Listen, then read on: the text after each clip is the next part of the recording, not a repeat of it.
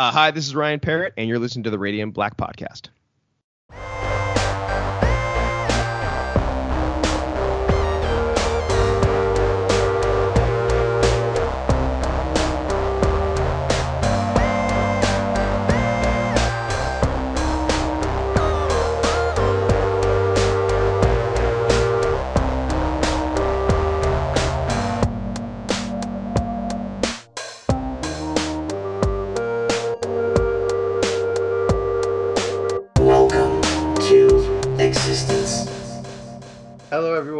Welcome to the Radiant Black Podcast. This is a podcast focused on all things Massiveverse. Today, we are joined by a very special guest, you know, TV writer and comic book writer Ryan Parrott. How are you doing today, Ryan?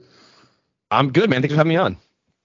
For sure. Yeah, we've been looking forward to this for a while, ever since we spoke, yeah, you know, prior, or I guess for the release of Supermassive. So we really enjoyed that. How was uh, C2E2 and SDCC? We know you're just coming from there. Um, honestly, I think it might be my favorite con. I know that'll make all the other cons jealous, but uh, it's it's a really nice blend of of like creators and artists and stuff like that. You know, I think I was at San Diego. I think the week or two before, and as much as I used as a kid, I loved San Diego. That was like the best con to go in the world. But as you get a little older, I started realizing it's like so much of it is Hall H now that it's easy to get sort of lost in the the chaos of it all, and, and it doesn't feel like it's as much about comics as it used to be. So I would say C2E2 is a nice little change. It feels like it's there's just a lot. I have a lot more fan interaction, a lot more. Uh, just uh, there's a little more talent scouting, all that stuff. It's a lot. It's a lot of fun. That's awesome. And you know, I gotta say, like last we spoke, I think it was just Rogue Sun that we, you know, Rogue Sun number one that we had to look forward to, and now we here we are a whole arc later. So much has happened, you know. I mean, we got uh, you know the fallout to two parents. Uh, that we got Dylan in the middle, caught in between, and uh, I just want to say, like, how does it feel now that we're, we're we just finished the first arc and everyone's a little bit overwhelmed, but so many people have been talking about how good this comic book is. And honestly, I'm not even kidding. A lot of people saying that it's even better than Radiant Black. Well, I, I don't tell Kyle that. Let's just I, I, I won't tell him. Uh, but no, that's it's really nice. It's it's the hardest part I think about when you're first sort of out there talking about a comic book is sort of your you kind of get into a bit of a spiel where it's like you said the same. You know, if you've listened to any interview I've done, it's like it's the same line over and over and over again, and so that can get a little tedious. So it's nice when you've actually got some some material out there that you actually have something to talk about, something you know that you can talk about themes and you can be a little cryptic, and it's not just like I promise it's good. It's like you have a little bit of like, oh hey, what do you guys think? Is this good? And so like I think that's the best part about it is it just sort of allows you to be a little more free uh, to talk about it. Um, you know, it's so much about the early comic books is is, is cryptic and and uh, and promise, uh, and it's nice to nice to but I appreciate that people have. I, I, had a lot of nice people come up to me at the con and talked about how much they like the book, and I've seen some people online say they like it, so that's always nice.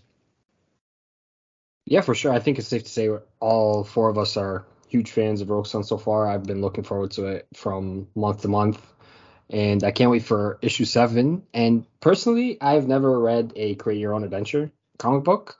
So oh, you're in for a treat. It's yeah, fun. What, what can we expect? I, honestly, I'm going in kind of blind into this one, but I'm excited. Did you never read them when you were a kid, like the novels or anything either?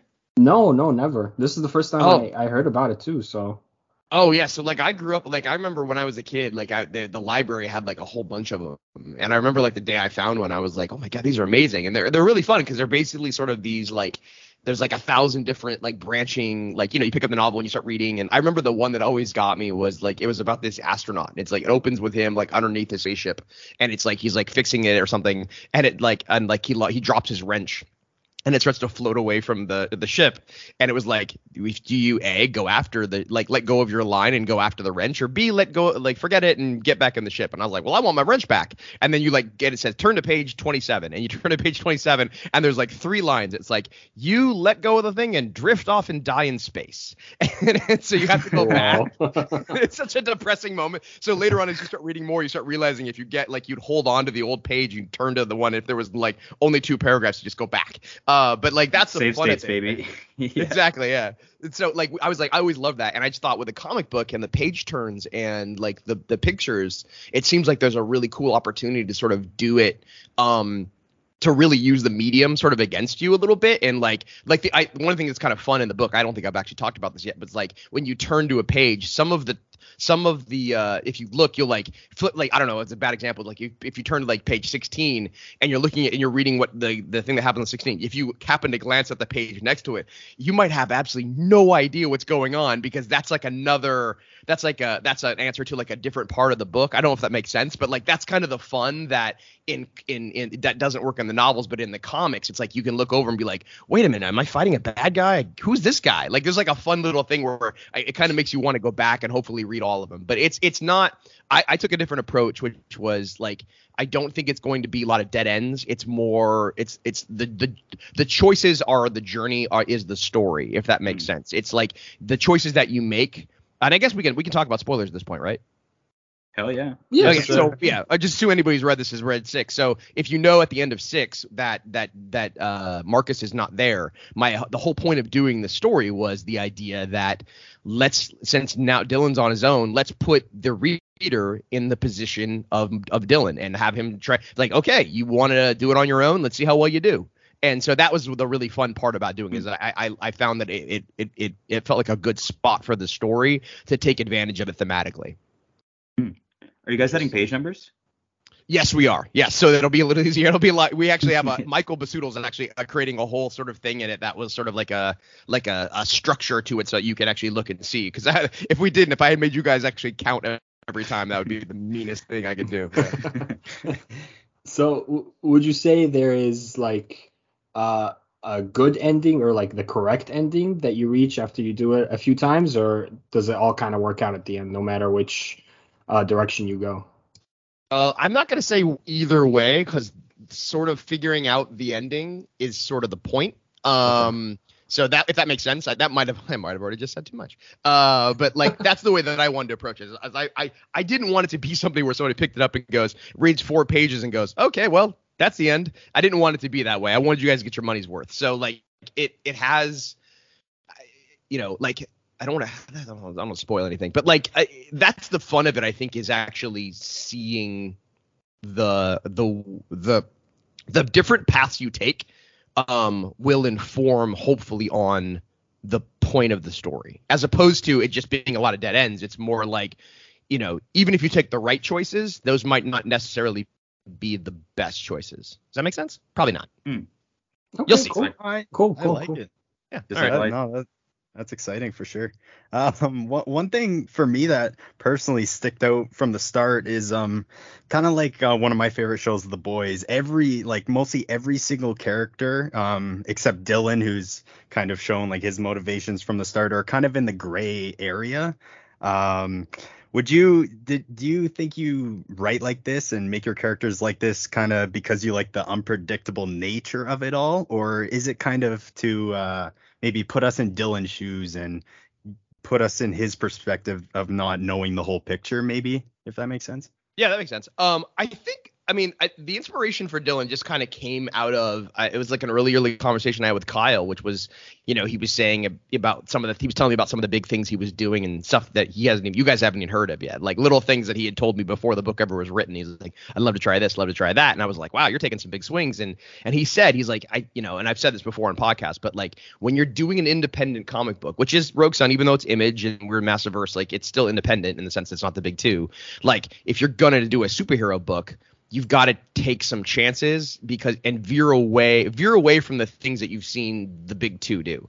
And I think that was sort of my approach to it when I was thinking about Dylan. I was just like, I want to try and make a character that isn't like all the characters that you've seen. I didn't want to make him like Dick Grayson or Peter Parker or Miles Morales or any of those guys who tend to be, you know, good-hearted people. I liked the I liked the idea of somebody who was a little more selfish, somebody who was a little more fractured, someone who was a little bit more um, had a little rough around the edges, so that we had somewhere for that character to go and grow.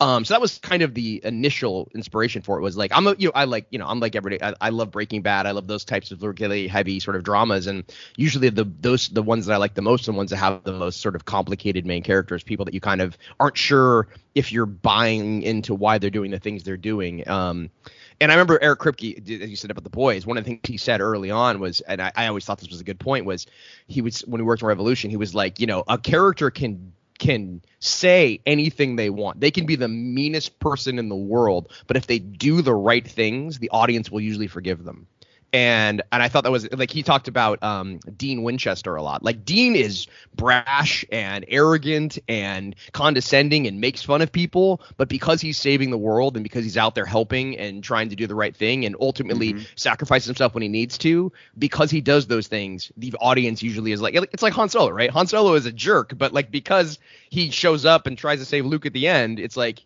you know that's we forgive him and so that was kind of my approach to dylan like i i think that's what i wanted you to slowly get to know of him is like he's he pretends or not even pretends he is a not a nice person in a lot of ways but at the end of the day he is still putting his life on a line and going out there and trying to help people which is more than i can say for myself so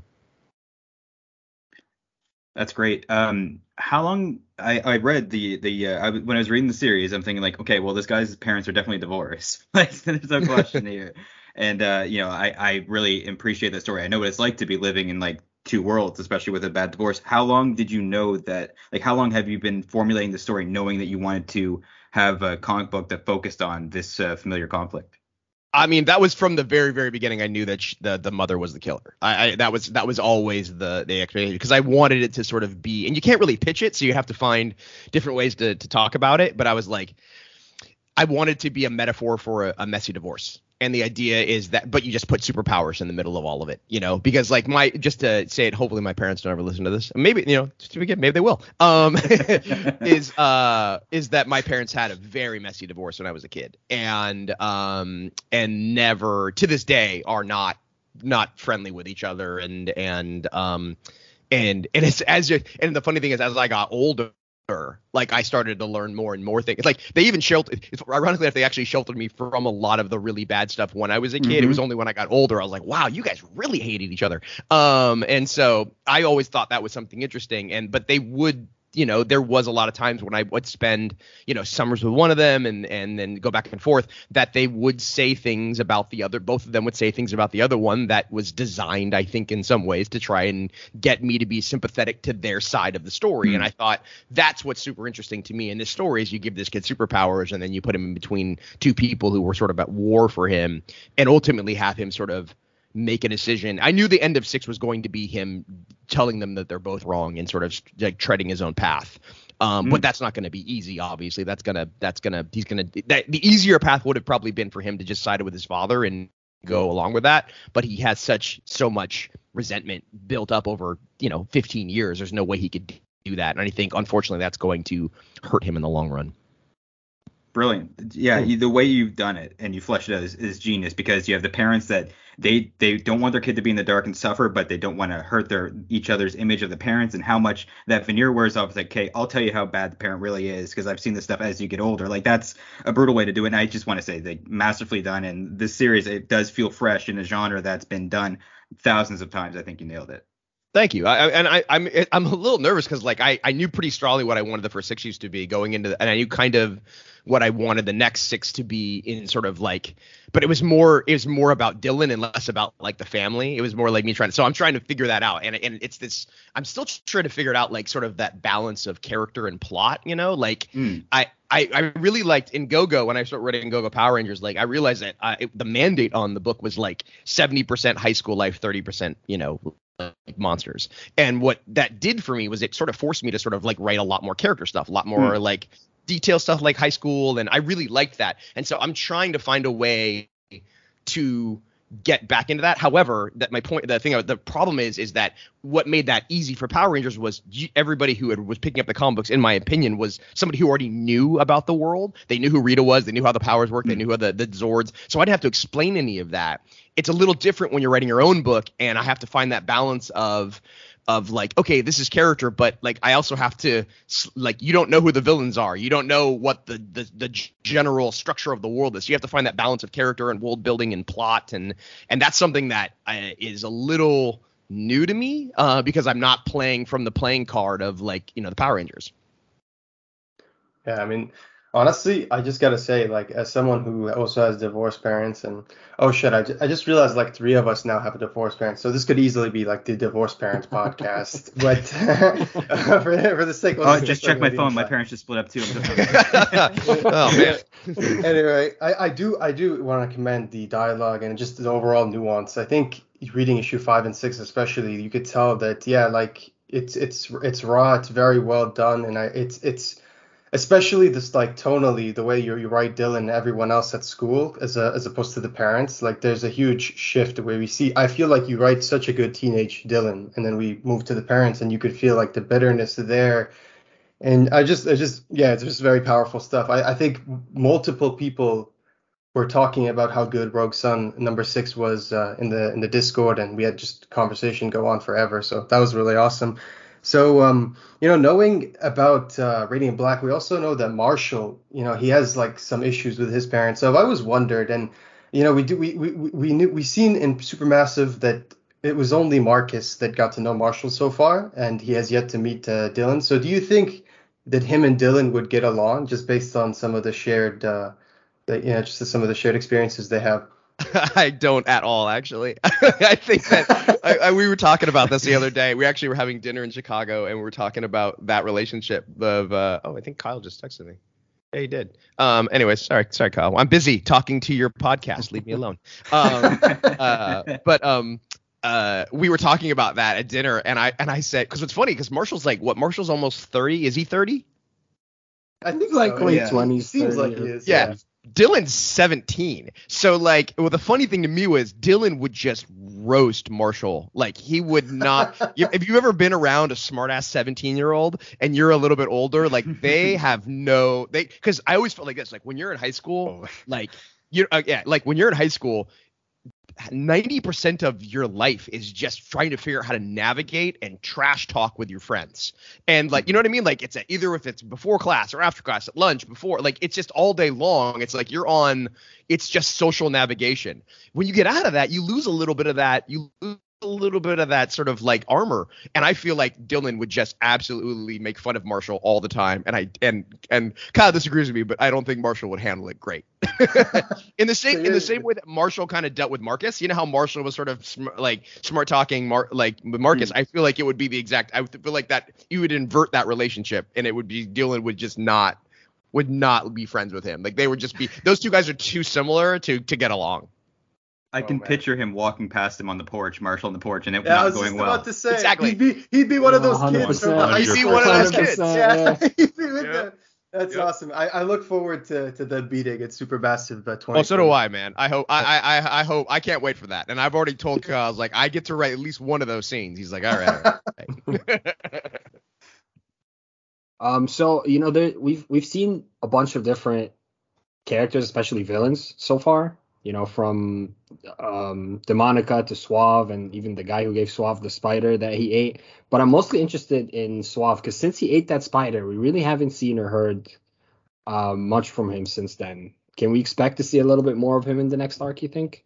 I just wrote a scene with him yesterday. So yes, you will see him in the next arc, I promise. And we'll learn a lot more about Suave's relationship to the voice and um, where he fits into the big picture. Like I think that's the fun part of the next arc is is that you'll start to understand a little bit more about who Marcus was fighting against and um, the stakes of all of that. Like I hinted at it a lot in the first part and and of the the first arc, and I think the next one is going to be Dylan. We'll slowly be learning like, oh, there's a bigger there's a bigger story going on around here than I than I realized. Yeah, he's Yeah. got the tomb, and I know that the quill's not far behind. I'm interested to see where that goes for sure. There you, there you go. Yeah, he's been in business for 20 like he was in business for 20 years. Marcus wasn't. Like it is just that he I can't even imagine like all the all the stuff he's been through.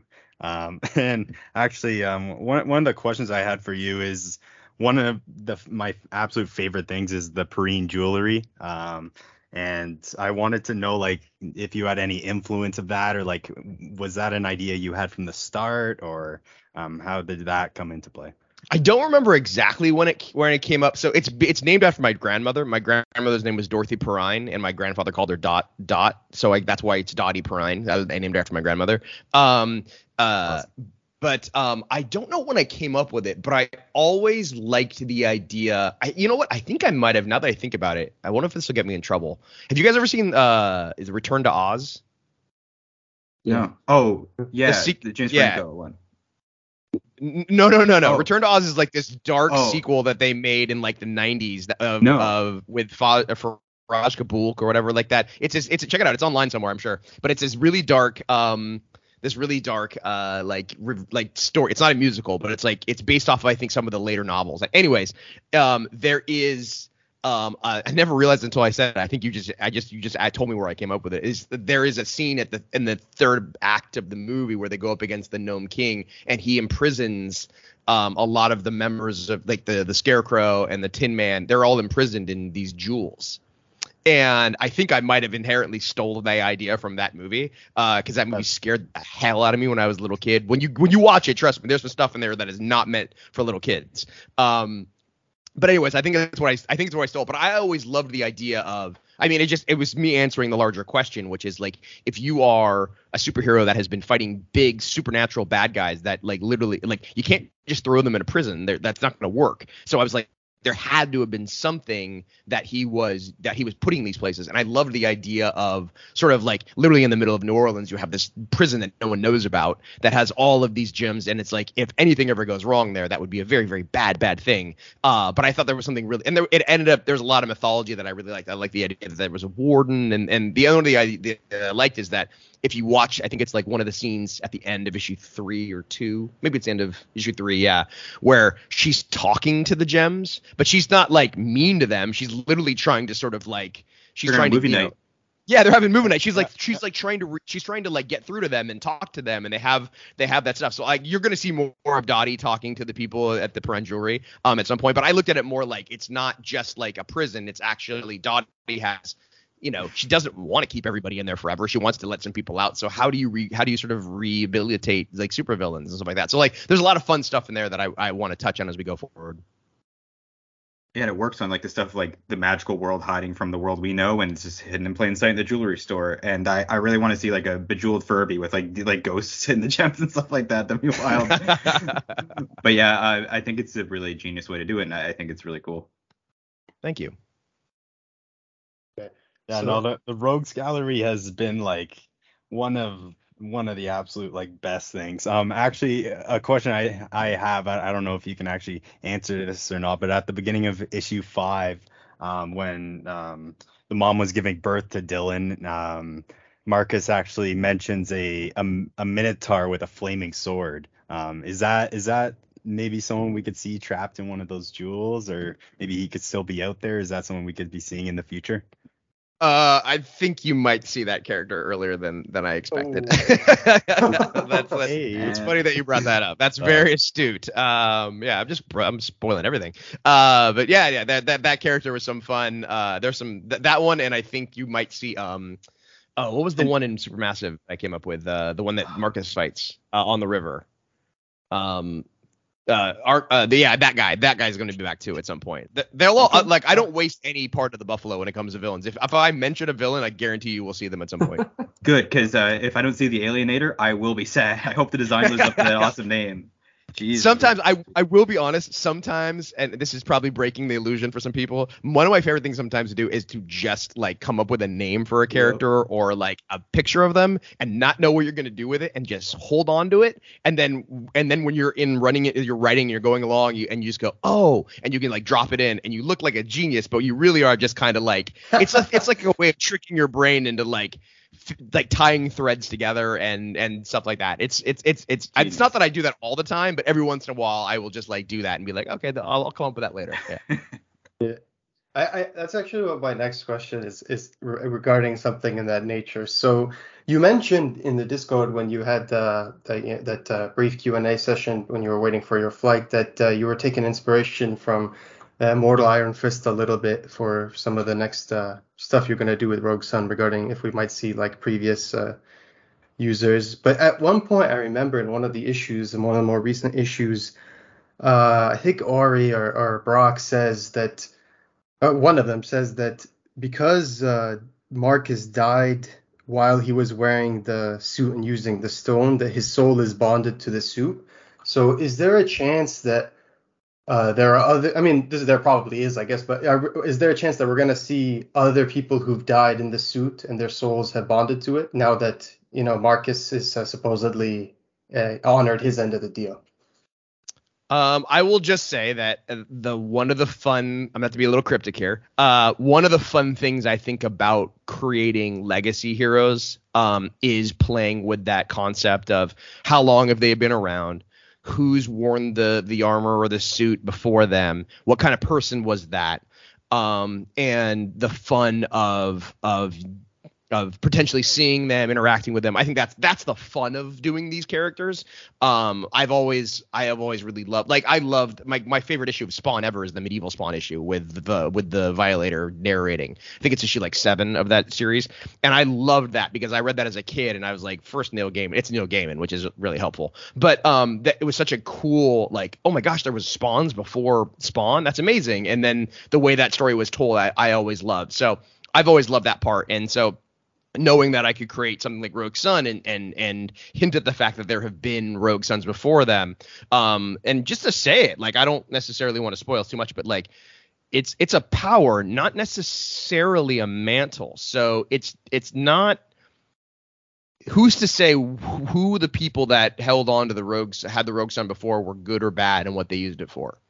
Um, and I feel like that's something that I want to explore if given the opportunity. So I mean that's the bestest without without directly saying yes or no. I will say those are the things that I get excited about as a writer. Uh, if and when you'll see them will depend, I think, on the story and Dylan's journey and sort of where where we find ourselves going forward. Is that is that is that, the, is that okay?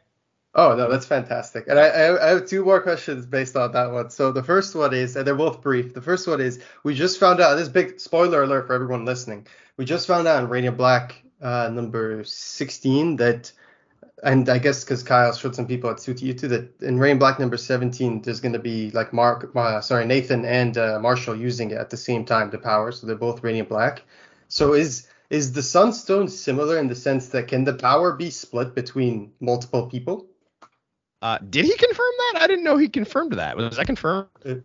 So I mean, I mean, so we see, we see, we see Nathan show up at the end of 16, and then someone who went to C2E2 told us that Kyle basically said that they'll both be, like, at least in issue 17, they'll both be Radiant Black. Well, so, I, I I cannot confirm nor deny that, so I will Okay. I will leave that. I don't want to I don't want to I don't want to speak out of school, especially with, with with the amount of work Kyle puts into stuff. Um, Okay. But I so I can only speak to Rogue Sun um as a character, uh, and I would say I don't necessarily think it can be split. Um, I think if you are the holder of the Rogue Sun, you are the Rogue Sun. Um, but I do know how the power set works, and I do have there is a caveat that there's I okay, here's the best way I can explain it. Um, you haven't seen the full extent of the powers and how it's wielded yet. Does that make I don't know if that's that's as cryptic as I can get. So like No, no, that- that's awesome. forward, you'll Like it, yeah. understand. Yeah, well, as Yeah. we go forward, you'll eventually understand. Oh, that's what the Rogue Sun is. That's how it works. And oh, wow, that's that stuff. Like, like I think you know, whenever the, the idea was to do the series for you know as long as people will read it. So like, I think we you know as you know, obviously you guys, you're you know the Invincible you know is is something that Kyle and I both worship and look at as sort of like the gold standard of superheroes comic books. Um, and so I definitely we both went into our stories thinking about how that story unfolded, how they were able to change and use the you know the the characters and the stories and the powers in different ways and planning long term. And so we've definitely looked at ours and tried to model ourselves after after uh, Robert Kirkman's approach. So like there's definitely things that we have only hinted at and that will hopefully you know if we get to issue 30 we'll be like okay now we can unfold that part. So that would be cool. So yeah, we're thinking Awesome. about stuff. Yeah. Awesome. And and my last question based on the power set for now is in one of the issues, I believe is three, um, Dylan after he encounters the the roadkill looking guy, I forgot his name, but he's a super cool character by the oh, way. it was yeah, it's Yeah. um I, Something I is the it, so whip. He is the whip. Something- Yeah. yeah. Yeah. So so anyway, after he encounters him, he tells uh, you know, we finds out that Brock's trying to get the death sage or whatever it was to communicate with Marcus. He tells uh, Brock at some point in that conversation that he's only holding on to the stone right now because you know he's not old enough, and then when he's old enough, he'll give it to Brock. I I, I don't want to know like whether that eventually happens or not. I just want to know in that moment, does Dylan actually mean what he says, or is he just saying that to appease Brock? I honestly think he's. I think he's. If I'm being fair, like, I think he probably was just telling the kid what he wanted to hear to make him feel better. Um, I don't think he actually meant it. Or to be fair, maybe he did and he had no intention of keeping the stone long term. Um, uh, I don't think he's. I, here's the thing. I think that opinion might. I think he, it's sort of Schrodinger's cat, right? It's both at the same time. It definitely could be that he meant it at that moment. It also might be that in you know by issue nine he's like, I'm ready to hand it off, kid. So like, he, he might, as things get better or worse, he might be more inclined to to to share it. Uh, I think depending on you know how he is as a person going forward. But I think in that moment, I think he was literally just being like he was saw a kid that was in pain and somebody who was missing a father, and I think he totally understood that. And I think that's where he was looking at it. Like I do think, look, I think Dylan has a lot of problems when it comes to opening up to people and being nice to people and and not taking what he wants and doing what he wants. But I do think he has a I do think he has a sympathy for people who uh, have father issues because he has a lot himself. Awesome. Uh, I guess he's not totally an asshole. I guess he I hope he has not. some good qualities. um, you know, the, in the in the last issue, there was a panel towards the end when uh, Juliet, right? That's the mom's name. Yes. Um, when she invites him over to stay with them, you know, she's uh, telling Brock and Ari he's coming to join them, and then she says Dylan, comma Brock. I just want to say that that little part kind of broke my brain because I read it as Dylan Brock will show you to your room. um, but is there any inspiration from Dylan Brock that came into Rogue Sun at all, or is that just purely coincidence? I'm Hey, gonna. Brock's definitely Damian, like Wayne, Damian Wayne, right? Uh, yeah. I, I mean, I think. Um. Oh, Dylan Brock. I didn't even know who Dylan Brock was. I just look it up. Sorry. That's Um, hilarious.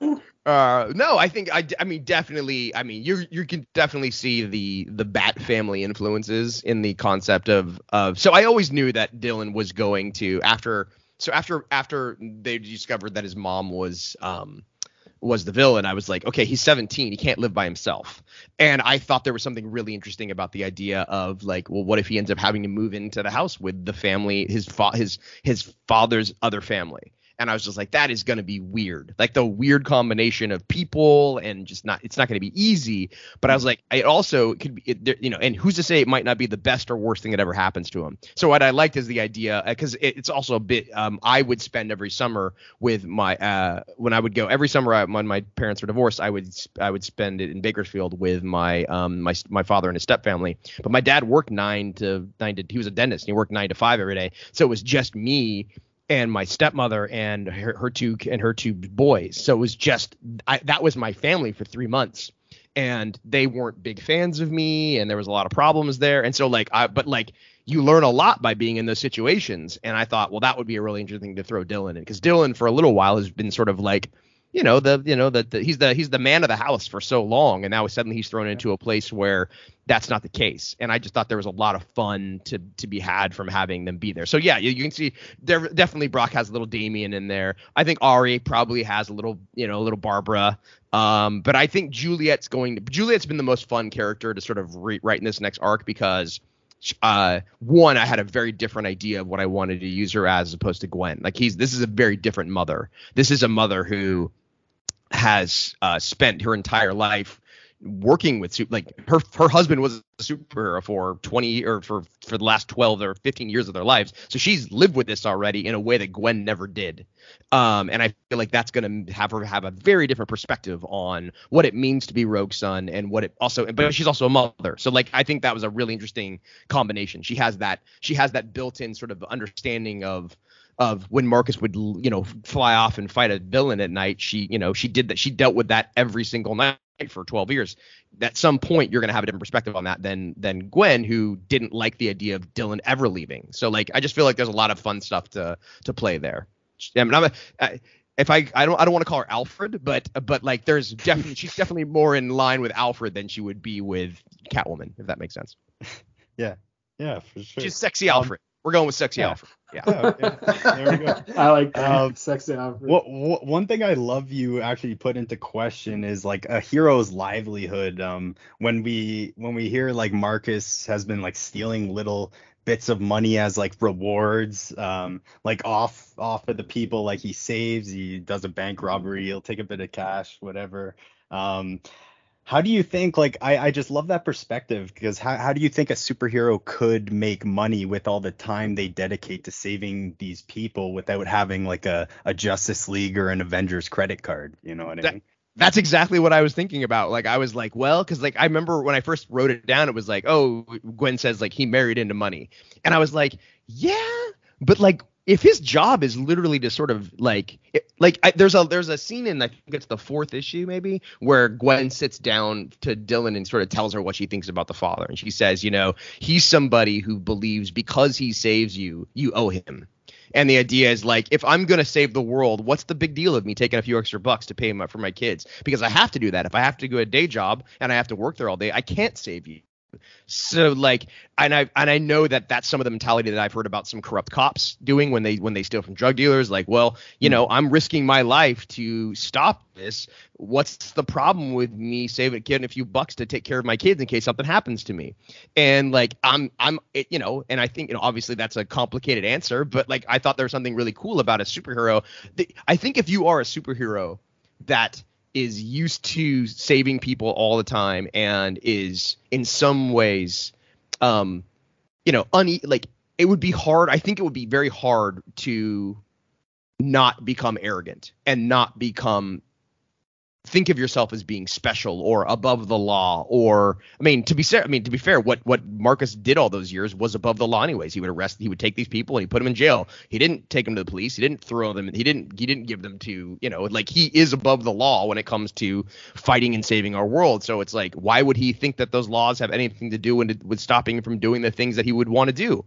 Um he literally believes in his, his own moral center. Is his moral compass is is everything. And so I just thought there was something interesting to play off of that because I was asking that exact same question of, well, what if that's how he got some of his money? And to be fair, maybe Gwen's wrong. Maybe Gwen said that as a lie to make to make to to get Dylan to because if you listen, Marcus never acknowledges that she's correct. He says Yeah, she lies. So it could be a lie, but I just thought it was an interesting uh, it was an interesting question that I thought had a fun answer. Um, there's been talk this week of James Gunn saying he's not going to address uh, any more Easter eggs in the first movie, and when they're filming the uh, third Guardians movie, is are there any like glaring Easter eggs that you left out there in the first uh, six issues that haven't been discovered yet? Um, there are yeah. Mm, there's one. Okay. There's there's only one, and uh, it will probably be addressed by issue 12, and then it won't, and then you'll be able to figure it out. Right now, it's just sort of sitting there. I don't know. Okay. That's not helpful, but yeah. Oh, that's great. Love it yeah, so uh, I've got a few more questions as well. My first one is in Rogue Sun number four. There's a moment where I noticed this today on the reread, where Marcus says, "Dylan, every day forces you barely." Oh no, no, sorry, sorry. He says, "If we want to make sure your mom doesn't have to put you in the ground next to me, you'll need the Blackfire." And at this point of the time, like when you're reading uh, it's not like we, we don't know yet that you know his mom has anything to do with the death and anything. Was this like a hint at what's to come? Is this deliberate? Yeah, so I'll tell you, I'll give credit to that line. So uh, for issue seven, I'm having a co-writer come on board with me, uh, just because I needed help. To uh, there's a buddy of mine from college named Nick Cotton, who uh, was somebody who helped me with all of my early films and and projects, and is somebody that I've been that reads almost everything I've done for my, my almost my entire life.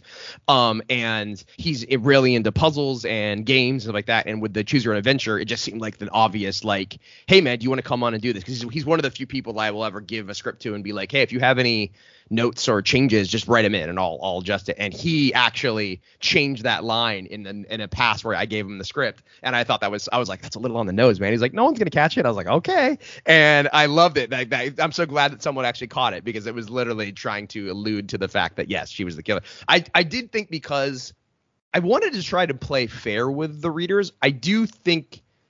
You know, like I didn't give you too many hints that she was the killer, but I think No, if you no, take you did a good job. Okay, cool. But I didn't I didn't want I wanted to play fair, but I didn't want it to be um too obvious. It's a it's a weird balancing act because you never know. but It yeah, wasn't- No, it was, but you had me feeling fantastic. stupid.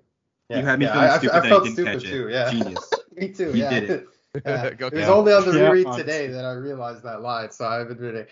But yeah, I another one is, and I also today I also realized this today while I was rereading the issues. So, and I've, I've reread, I re, I usually re- read everything Massiverse twice anyway, just to Cool. just to make sure I understand it. So this is like third or fourth time, but uh, I noticed that Dylan, there's a point in issue six where w- when he's complaining, uh, or when he's you know he, he's between the the, the fight between uh, Marcus and uh, and uh, Cataclysm, she, she he he just like swings his hand and punches her, but then he says that wasn't me. What the hell was that? Did you? And then Marcus says it wasn't him.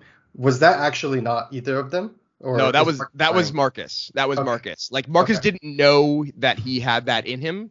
Okay. Um, but like, so he wasn't trying to punch her. But like, Mm-hmm. if you wa- if you look at the panel, you can see his hand behind the hand, and they're both cocked in the Yep. same manner. So Yes. yeah, the idea was that in the, his fury, Marcus was able to move the suit with one punch. One, because I I need. I mean, if I'm being clearly honest, I was like, I needed the fight to escalate. And two, I was like, there's no way Dylan will ever hit his mom. Like, there's no way. Yeah. But then I was like, Yeah. but Marcus Yes. might. And I thought there was something cool about maybe if you were that sort of emotionally distressed and you were connected to the suit, you could you could tap into that for a moment. And I thought that was something cool about that. Oh, that that's amazing. Thank you. like what Bash was talking about with lines that are foreshadowing. I don't know if this actually is foreshadowing or not, but in the first issue, um, we see Catac- uh, Cataclysm wears like green, right? Is it's just isn't just me colorblind as hell, right? Green. No, she's green. Yeah, she's in green. Cool. And I noticed. I think you probably know what I'm going to say then. With the um, with the first line we get of the exterior of their house, and when we are, we're introduced to the mother, we hear and turkey and cheese. Also, the bread in here is green, and it's like in bold. I don't know if that's done purposely, but it's weird that a connection that like the green color is just like her color, and then it's mentioned there. Was that on purpose?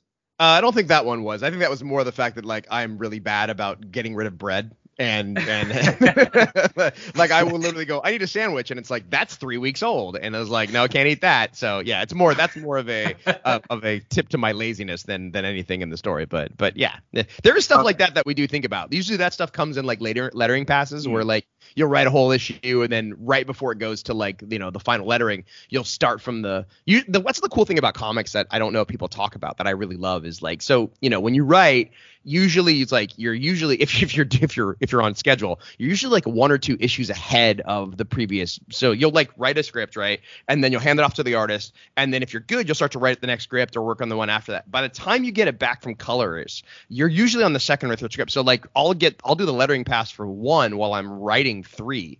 And so you'll start these you'll you'll your your head's in what's coming up. And so you'll be able to slightly adjust some of the lettering lines to sort of pay stuff off or connect to things that you wouldn't know that you you usually don't can't do in the moment when you're writing the script. Uh, but it's nice. It's it's one of the few things that I think I think TV has that a little bit. It's not so much now because of the binging of it all, but but I love that element. I love that.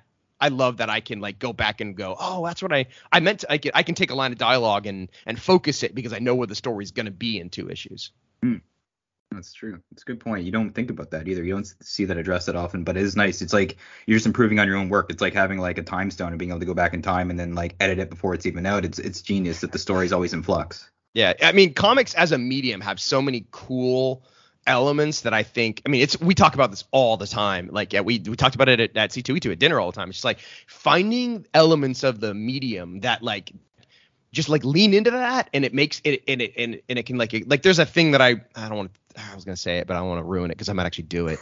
um like okay i i did this in i did this in oberon it's a book that i did before that i really loved is there's a point where um uh there's a point where uh the the girl is it's a story about like the fairy king who takes this girl on like to like you know she's got powers and he like trains her and stuff. It's like a weird doctor who story. Anyways long story short they go to this place called the like the endless labyrinth. And in the labyrinth what i did on one of the pages was um they're like trying to get out of it. And i just said i told the artist like just draw the same page three times. Or just draw me one page. And then i printed it three times and i changed the dialogue in all three pages because they're trapped in a labyrinth and they're going through like a loop. And i was like that's really that's something that you can't do in any other medium you can't do that in novels you can't do that in movies i mean like, you but like you can do it in comic books and i think that was something like that's something that i think if you can find little things like that like um, the kyle's that's the thing that i think that when kyle talks about radiant black uh, going forward. Like that's the stuff that I think he gets really excited about. Is like like yeah, obviously you know issue ten the the the um the uh glow the the black light issue. Like that's something that was like you can only do that in comics. And like i feel like whenever you can find those that's what makes these comics that's what makes this whole process fun is like finding those and looking for those. And that's what i'm trying to do. And i think it's what we're all trying to do is just like lean into lean into the medium whenever you can and it makes it better. Absolutely. Go ahead, sorry, man. No, I mean we say it all the time, but you got what you were doing, like the Massiverse team. I mean, choose your own adventure. You're you're doing it. You're doing that kind of stuff that can only really be done in this medium. Even though you can do that in normal novels, doing that in comics, I can't imagine how you're gonna make art sequences connect to each other and how you can play off of that. I I can't imagine. I know that you definitely probably already published a baller script on it, and it's gonna be a challenge. One question I have is the filter is really interesting. Uh, it's like an overlay that kind of like adds like it's almost like I can't quite describe it. It's kind of like a film overlay. Um, was that a choice that you made, or was that something that Abel came up with, or you guys both came up with together?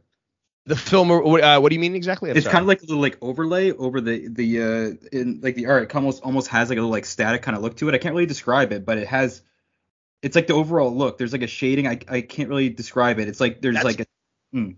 That's probably Chris O'Halloran honestly. Like I, I, oh. I, he brought so much to the book, and just I, I don't think I ever really fully appreciated how much a colorist dictates the tone and style of your book until Chris came in. Like I, I don't think I don't. Chris is like the most stoic dude. We've only ever talked in email, and he's very like cool, man. And I was like, and I'm like, I'll gush about stuff. He's like, thank you, and I was like, all right, cool. I can It's like I'm not getting a lot, but like such a talented colorist, and I think some of that, like his he brought such a specific like muted visual tone to the book. Like, okay, if you've mm. read my Power Ranger books, you can you read those books and they are like wall uh, like they are very colorful. but I was like, I love that Rogue Sun is not. Rogue Sun is muted and darker and plays and plays. I think that's kind of where you see that grain. Like there's just not a, even the, on the brightest days, it's still kind of the mm-hmm. oranges are muted. The, everything, the whole the whole other whole color palette's muted. So I feel like that's probably half Abel, half Chris. It's just them working together. Okay, great. Yeah, we've gone a long time without talking about the art, but obviously it's amazing because you guys are all firing on all cylinders, and it's really, you know, it just it feels like you're watching a movie. A lot of the Massiverse stuff, you can feel like it, there's like you have the TV writer background, Kyle has the director kind of stuff. It just feels like something that can easily be adapted, and it makes it so much more immersive. Oh, thank you. I mean, uh, we definitely talk about it. I think Kyle is such a he is such a, a, a technical brain when it comes to that stuff. Like he really, he is like I don't have a lot of notes. I'm like, yeah, that looks cool. And Kyle's always like, all right, all right, hold on, drop the sepia here, blah blah blah. blah. Like he's really, he's way more technical about that stuff, and I trust him so much because he just has such a good, uh, good barometer for that stuff. Mm. Uh, but yeah, like it's it's like Abel is a very. It's nice to have. I've been very very lucky uh, to work with some very talented artists, like you know, Dan Mora and Marco Renna, and I'm and uh, and and Abel, and just like a bunch of people. And um, I'm living out 50, and I apologize to all you guys, but like the like when you work with people that just you don't have to give them notes because I think it's kind of like that thing that people writers talk about with actors, where it's like a good actor can take any line and make it good. And I feel like that's the way with some artists too. It's like mm. uh, there are artists who can take the the the most boring like s- scripted page and make it amazing and or or can take an idea that you that you didn't realize and make it 10 times better. And like that's the cool thing about working with like abel and and chris and all, all the people in rooks it feels like i haven't really ever written a page where i was like that like that didn't work? Because they made it work. And i'm sure that it didn't work but they were talented and made it work. So that's that's really nice. That's awesome yeah, yeah, and we've we've talked about the the art and the colors multiple times in the podcast so far. It really fits the vibe and even like enhances uh, the vibe of the book. And I can't wait to uh, dig back into it on my next reread. And speaking of, uh, the trade paperback comes out on August 24th in a couple of weeks. Uh, is there anything special in there that can we expect? Uh, something extra like how the Radiant Black trades have the the Radiant language in the back? Anything like that? Um, I don't know for trade one if we were able to do that because we were a little bit up against the time slot. Um, so I think it's just pretty much the standard trade stuff. Um, but uh, and that's on me because I'm um I'm lazy and Michael has great ideas and then I'm like we'll do it and then we run out of time. Um, but uh, but I think there probably will. There is something that we might do that will come out at the same time as the trade that will be for free. Okay now that I've said it, I think I just committed us to doing it. Uh, it was something. We, so we will. It'll just be something. It was an idea that I had that I thought was like, well, because like we're taking the month off because of the trade coming out. Um, and I was like, it'd be. suck- I don't want to do nothing. And I had an idea for something that we could do. So that might not. It might not be on the trade, but it will be available online for free. okay, And I'll be looking forward to that for sure. All right, now I got to do it. All right. Okay. Cool. oh, that's awesome. Uh, one one last question, or actually two two quick questions for me. Uh, one more so just pure curiosity. Um, if you could team Dylan up with uh, either like uh, Marvel or DC character, um, like just what one of my favorite issues is like the Invincible crossing over with Spider-Man. Got that quick time with Robert Kirkman, and like if you could do that once, is there a character that really stands out to you if you got a chance? Well, it's fun. Like that's a good question because like, do you do is like, is it better to team up with somebody that's just like him, or is it is it more fun to like have him go contrast Yeah. with somebody who would never team up with in the world? Like like him and Deadpool would be amazing. Like I just feel like Deadpool and Deadpool and Rogue Sun Oh, would just yeah. because I feel like I feel like Rogue's like Dylan would like Deadpool would start talking to the fourth wall and Dylan would be like, who are you talking to, man? Like you know it'd be fun. um, Yeah. but uh, I'm trying to think like what's a good one. I feel like that would be fun, and uh, I think it would be awesome to have him hang out with. Uh, I, I said this before. Somebody told like I had this idea. Somebody asked me on the on the AMA uh, uh, Discord thing about like if you could pick any book you want to do for the big two, would you do? And I was like, I'd love to do a Gambit and Rogue, um, like New Orleans noir. And I was like, so like have have have Rogue Sun show up in the middle of that would be super cool. I think Dylan Oh, hanging out yeah. with Rogue and Gambit would be a really funny fifth wheel. Oh, yeah, that would be incredible. Um, I, I, I had one, I had one la- last question for you. Um, all, all this black market merchandise we've been getting, and just the Rogue Sun just has probably the best design, like one of the best designs I've ever seen, like from a character wise. Like you, eh, the first time you see him, you're just like, holy crap! Like it, it's just, it's just absolutely stunning. But um, can we ex- expect like a shirt or something anytime soon? Yeah, we're working on it. I I uh, I, I have like four or five designs uh, that I sort of threw uh, to to to Michael to sort of talk through. But yeah, we're gonna definitely get some stuff up on the probably it'll probably most likely be on the the Black Narrative website. Um, so it'll be available the same way that the stuff uh, for Radiant Black is available. But yeah, I mean, look, sorry. Um, I used to design like like clothes and stuff when I was like uh in my 20s and stuff like that. So like it's just finding the time to to you know sc- you know blow the dust off of Adobe Photoshop and get back to work. So Love Hell it. yeah. So, uh, one thing that uh, we also, you know, we we asked the Discord if they had any questions before uh, we went live. So there were actually a, a couple of questions. So one is from your boy Chips Ahoy. Wow, that actually rhymes. I like that. There we go. he says, I seem to remember hearing you had been working on Rogue Sun before the Massiverse. How much, if at all, did being part of something bigger like that affect the story and the ideas you had? Um, that's a good question and very, very, very astute, Chips Ahoy. Um, uh, I would say I I've discovered that the best the ideas that have worked out the best for me are usually ones that um I just keep coming back to. Like uh Dead Day is the another comic I did and I went back the other day and I found four different versions of that story that I'd written for different mediums before I ever got to the comic book. Like it was just like I had this one was like a radio play that I'd written uh, that I was excited about doing. One was a was a uh, sorry, one was a play. One was a radio play that I had actually pitched to another to a company as like a like a fake like mockumentary style story of like what if this was actually happening and how to react to it. And so anyways, but like I guess I just kept trying to. I couldn't. It wasn't until somebody was like, "Are you interested in doing a comic book?" that I took that same idea and I went, "Oh wait, what if it would work that way and I could do it sort of like The Walking Dead?" And so like same, and, and there was something similar with Rogue Sun. It was like I had played with the idea of uh, and I think the general concept was was of the idea of a superhero who's uh, the legacy superhero who dies and haunts the the next incarnation. Um, I think I, I had written it as I pitched it. I think maybe to Marvel or DC at some point down the line as sort of like a one-off um, for a villain.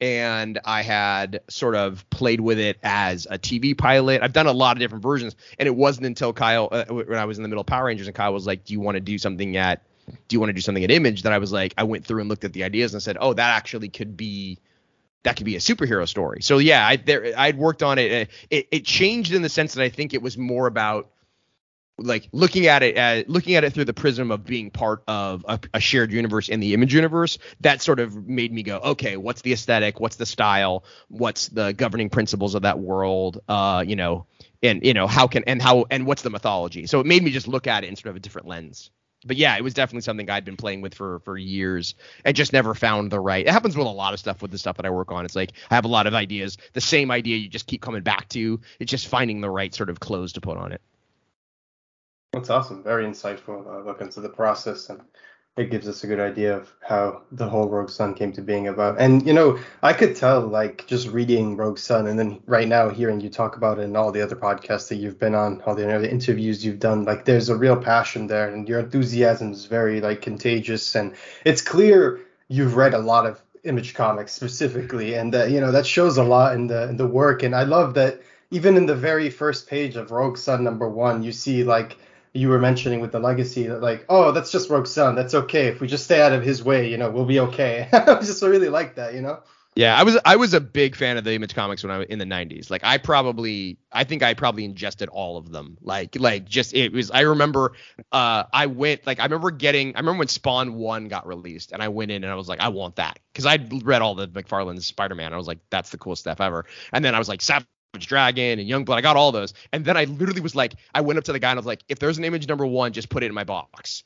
And then I so like I got the box and then I went back next week and I had I was like seventy eight dollars. I was like I can't buy all these, and so I bought like three and then put them back. And then the week after that he, he's like you don't get a box anymore. And I was, I was like oh damn it. and so like I know what it's Uh-oh. like to like really and then so I would just find other ways and my grandparents. So basically whenever I'd go to Bakersfield with my grandparents, I was like can we go to the comic book store? And I would literally just buy every image book I could get.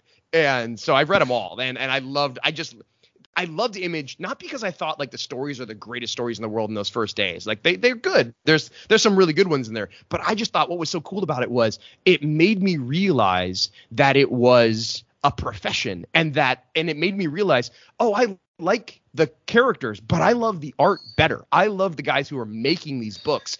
And all of a sudden, Jim Lee and Rob Liefeld and and Marc Silvestri and Todd McFarlane, they were like rock stars to me at like that age. And I and I never forgot that. I never for it made me they were as big and as important to me as the superheroes that they drew. And I think that's the great gift that Image gave to everybody was it was like it's not just the characters it's the people who make them. And if you follow them and you give them your your your you know so your patronage they can really reward you. Like i like that's what rob you know that's what robert kirkman ultimately did. It's like if you followed him over from marvel and you're like you pick up invincible man you were to get that in those early days to have been able to read invincible in real time would have been amazing. I didn't get the do that. I came in way late to the game, and I so yeah, so that's what I mean. Like I think that's the thing that Image ultimately gave the world. For me, it was it was just they remind they made me realize, oh man, like I this is what I want to do, and and like and not to be like a rock star. That's not it. I just wanted to do the same thing they were doing, which was come up with fun stories and and take the stories that I did when I playing with my action figures and put them on paper and and hopefully people you know can get excited about that. And so that that's the that's why I have such an incredible like love and appreciation for for image. And it's just it's an absolutely it still hasn't quite sunk in sometimes but i'm like i got an image book? Like like my character can my character could literally meet one of those one of those characters and like hang out with them or fight them? Like that's crazy. Like i don't deserve that. And so i don't know. It's pretty cool. It's a pretty it's a pretty crazy thing to have happen. Yeah i mean we we we love uh, like we, i feel like we a lot of us like feel the same way honestly looking at the, you guys the creators of today I mean, that's how you guys come off to us, and it's amazing because we were saying like none of us really knew who Abel was before Rogue Sun, and I think Neither that was one of the that was the biggest revelation for us. It's like we all know who Becca Carey is. We know we know Ryan Baird, obviously. I've read Dead Day; it's amazing. Can't wait for the TV show. Uh, we we know who uh, Chris O'Halloran is. We you know so so it's like obviously we know Michael, but Abel was the first person. Like I never heard of this person, but once I saw his his his pencils, his artwork, I just I fell in love immediately. And I know a lot of people even in Discord have talked about even buying some artist proofs and whatnot. But um, speaking of Image and Chris O'Halloran, have you read Ice Cream Man by any chance? Oh yeah, totally. Man, oh, that, it's just I literally just bought the hardcover the other day. I, even though I have the issues, I just wanted the collected edition, and that, that's so good. Chris is it's, just it's crazy to me because anthologies usually don't work. Like usually the, it's just that you know you need those those those consistent characters to come back. Not that they never work, but like it's hard to keep them going because it's so easy to get off the train. You know what I mean? It's so easy. It's like oh I heard that. You know the end of the story, so you can you can leave. That's one of the things I always tell you in comics is like never let your audience off the hook or they'll they they could leave. Um and and I, I, I what's crazy about Ice Cream Man is I was like, well, it's such a simple idea, but then you read it, and the more you read it, you, it's like it's an anthology, and slowly you're like, oh wait, this isn't an anthology at all, is it? It's actually one big story, and I'm learning about it, and and they they use the they use the different art styles and the different the different plays so well. It's a great book. My one of my friends, uh, Noah Gardner, is a, a talented writer as well. That's like his favorite book in the world. He's the one who introduced me to it, so it's it's really great.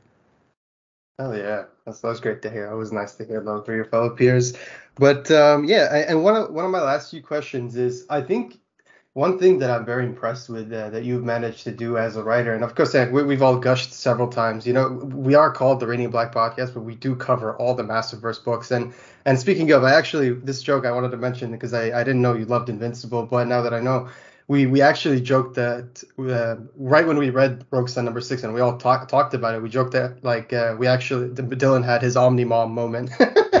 totally. yeah, so that was a very cool moment to see. But man, yeah, just uh, I love how despite some characters having very brief moments in the comic books, like Byron, like uh, you know all the side characters we've seen at Dylan's school or even beyond then, they actually you you make it very you, you do a good job of making them very impressionable and likable. So are those characters just going to be recurring characters uh, or background characters, or you know maybe even will they step up eventually to have some minor story arc? Oh yeah, yeah, definitely. Byron, Vanessa, they'll both be in there. Reggie's gonna come back in there eventually at some point. Uh, um, Danny Markinson at some point. Like I'm like those people are like like I'm kind of like the Simpsons. I have a little board with all the names and the people on there. So when I go into high school stuff, I'm like, okay, don't forget that person, don't forget that person, because like I don't want them to vanish. But yeah, the, the, I one of the things I literally it's funny you guys brought that up because I literally got I sent my outline for like one of the issues that I sent to to Michael and he was just like he's like this is all cool, man. He's like maybe dial back the plot like just a little bit so we can spend a little bit more time just being a high school kid. And I was like, yeah, yeah, you're right, you're right, right. Because I get a little, I, it's that balance, right? It's like I want to give you guys like I want to pay off the world. I want to give you the little details and little because those are the things that I love as a reader. I love the little details. I love the the the weird little plot twists and stuff like that. And and I want to expand out the world in fun ways. But at the same time, I got to remember it's like it like 22 pages is a lot of comic and like we we haven't spent a lot of time with some of these characters and like just giving one of these pages like giving them two extra pages to just be people and you know tell a story about what it was like growing up or getting you like doing something that that shows them as more than just a side character or the girlfriend or the love interest or the bully. Like if i can make these all the people around dylan slightly more three-dimensional characters it'll just make the whole world feel better and richer and that might be more important than coming up with a cool weapon or a neat MacGuffin. And like so it's like that I got to remember that that's it's not just action and MacGuffin sometimes it's really about just getting to make these people making the world feel real and tangible. So I'm trying I'm trying to make all those people as realistic as possible I think you do such a good job with that. It reminds me a little bit in the same sense of, and I'm not, this is not comparing quality or anything like that, but I think I grew up like, and I know Kyle kind of feels a little bit this way, but I have this guilty like love and pleasure towards Batman Forever. I, like, there's just several reasons why I love that movie. It's just, I know people like trash it all the time, but it's just so well, it's, it's very colorful, and I think Rogue Sun is kind of like that. It has I think Batman Forever had a very distinct looking Gotham that was very colorful, and they did a lot with the visuals in, in, that movie. And I think Rogue Sun is similar in that sense, where all the villains, all the characters are so like there's so much visual, there's so like rich visual, you know, there that there's a lot, there's so much more than it, than it seems. And the colors, like you said, the colors are beautiful. It does such a good job of distinguishing itself from the other Massive-Verse books, and I love the the orange slash you know red fiery theme it has going on with all the covers. But I'll, I'll leave it here with one last question uh, before we conclude. And I, I, obviously we've seen the reveals from the the, the cons earlier this year, SDCC and uh, C2E2, and uh, we've seen the amazing character designs of Ornate and Hellbent. Hellbent looks uh, very like one of my favorite characters, Ezreal. So I can't wait for that one. Ah, oh, damn it. no, I mean in a great way. Like, not a, okay. so what? What is there anything that you uh, you can tell us about Ornate, anything at all. Nothing. It doesn't have to be spoilery. Just anything. Um, Ornate is one. I loved the design. I t- told Abel, I was like, "Hey, we got this sort of time twisting villain that's gonna come up," and I was like, and I was, I was sort of like, just you know, whatever you want to do with it. Like, I don't have a lot of edu- I, the only thing that I thought was like there's a censer that he holds, which is the thing that you know in in Catholic Church when you walk in they have that, that sort of like the incense burner, and I was like I think there would be something really cool to having him have like an incense burner because we could use the smoke in lots of really fun ways. And so I was like try let's let's play with that. And then he sent me that one drawing of the character. That's the one we showed, and that's the one drawing he sent me, and I was like we're done. That's it. Nice job. I hate he does that all the time. Yeah, it's so crazy. It's like at he's at some point he's not gonna be able to do that. At some point he's gonna draw me, send me something, out and I'm gonna be like, no. But I don't know when that day will come. Um, but uh, when it comes to the character, I think that's what's fun is like I usually I usually write towards like an idea for a character, and then once I get the design, it changes the way that I I'm like all of a sudden I'm like okay now I can visualize them now I tweak it. So Ornate started off as sort of being more like a ghoul, like more like uh, kind of like uh, I don't know how the best way to describe it, more like a Smeagol kind of thing, where he was just like taunting you from like the, the corners. And when I saw sort of the refined design that ornate that that that he gave me, it just changed the way that I wrote the character entirely. Um, and that was a lot of fun. Um, so that's the best I could say for ornate was like it's some of the fun is you get you get a design back and it just changes it. But I loved the idea. And I, I guess- I guess I'll say the one thing I would say is um, they are a they are not so much a physical villain as they are I don't even know if villain's the right word. Um, as a, a physical opponent, and they their intentions are very uh what they want and why they're doing this is very specific to the moment in Dylan's life that we find him. I don't know if that does that make sense? Like that's like Yeah. where Dylan's at right now. That's the reason this character is there. They wouldn't have shown up three months ago, and they wouldn't show up three months from now. They would only show up at this moment. That's So awesome. so yeah, so that's it. And then Hellbent, Hellbent is just like it's funny. Uh, uh, uh, I'm sorry, Kyle. Uh, Kyle was like didn't didn't love that name when I pitched it, but I was like I'm I'm keeping it. I'm gonna stick to my guns. I like Hellbent. It sounds cool. Um, It is cool. It is cool, and I love how you worked it into the solicit. Nice wordplay there. Oh, thank you. Yeah, that was I was like, yeah, I was like, I was trying to be tricky. Uh, but um, he was like, he was, and he came, but he told me he was like, you know what? I came around and I'm used to it. I was like, yeah, it just takes a little while. Um, but I love that design. I'm a big fan of. I like, you know, I think I said I'm a sucker for hoods and hoods and swords. Um, and I just thought there was something cool and sort of mysterious about the character. And if you, then there's been some people have noticed too. It's like there's a little bit of the armor that you see on them is similar in style to the radiant the radiant uh, sorry not radiant the rogue sun armor. So like Yeah. that's on purpose. So yeah i mean um he's a bit of a dark mirror. Um i'm always a big fan of of of characters having to come face to face with uh people that make them look inside themselves and see and and and and can see who they are and the decisions they made. So that's exact hellbent i i I've, sort of equated a little bit like to the venom of it all. Like i don't think he's going to be exactly that but there's i would love to make hellbent like a permanent bad guy in the story like the one that sticks Yeah. around the long haul because i like i like what they do to dylan as a character here you go. like, let's see. Here, let's see if you're as smart and as strong as you think you are. So that that was the intention. Yeah. That's awesome. Thank you guys for what you guys do. Like I've listened to your podcast. I I have. Uh, it's been very nice. Uh, you know, you get ner- like you get nervous. Uh, usually when I don't want to write, I'm like, oh, the Radiant Black podcast is up. Well, I'll see what they thought of. Let's see what they said about Kyle's book or my book or whatever, and I'll listen to a little bit of it. But um, I appreciate it so much. Like the the level of, of of thought you guys put into this, and and and, and the fact that you able like th- I think you you know iron sharpens iron a little bit like you you you you like you reading into this level of detail and asking the questions and taking the stuff so seriously um it forces us to to to live up to that standard and it forces us to to try and hopefully find ways to keep you excited and interested. And and you know if you stop you know doing this podcast i guarantee you we're going to notice and be like oh we're doing something wrong guys and so like So, so, So- so what you're saying is Dylan would definitely be putting us in lockers if we were still in high school. Oh, that's that's what you're ultimately saying. all for you across the thing. It'd be like that. You can't do that on television. You guys have to talk to each other through the thing. That's probably dating me. But anyways, yes, he would definitely be bullying all of you guys. Oh, awesome. Thank you so much, Perfection. Ryan. We Thank you. really appreciate it. Thank you Yeah. so much. Thank you guys. This was awesome. I appreciate it. Awesome. Pleasure, man. Yeah, thank you so much. You have a great day, and we'll have you back on hopefully at the end of the next arc, and we can talk more Rogue Sun. Oh God, if I if that'll be great because I hopefully that means we're doing an arc after that, which would be even better. So like it's like woohoo, yeah. Thanks. Stay radiant.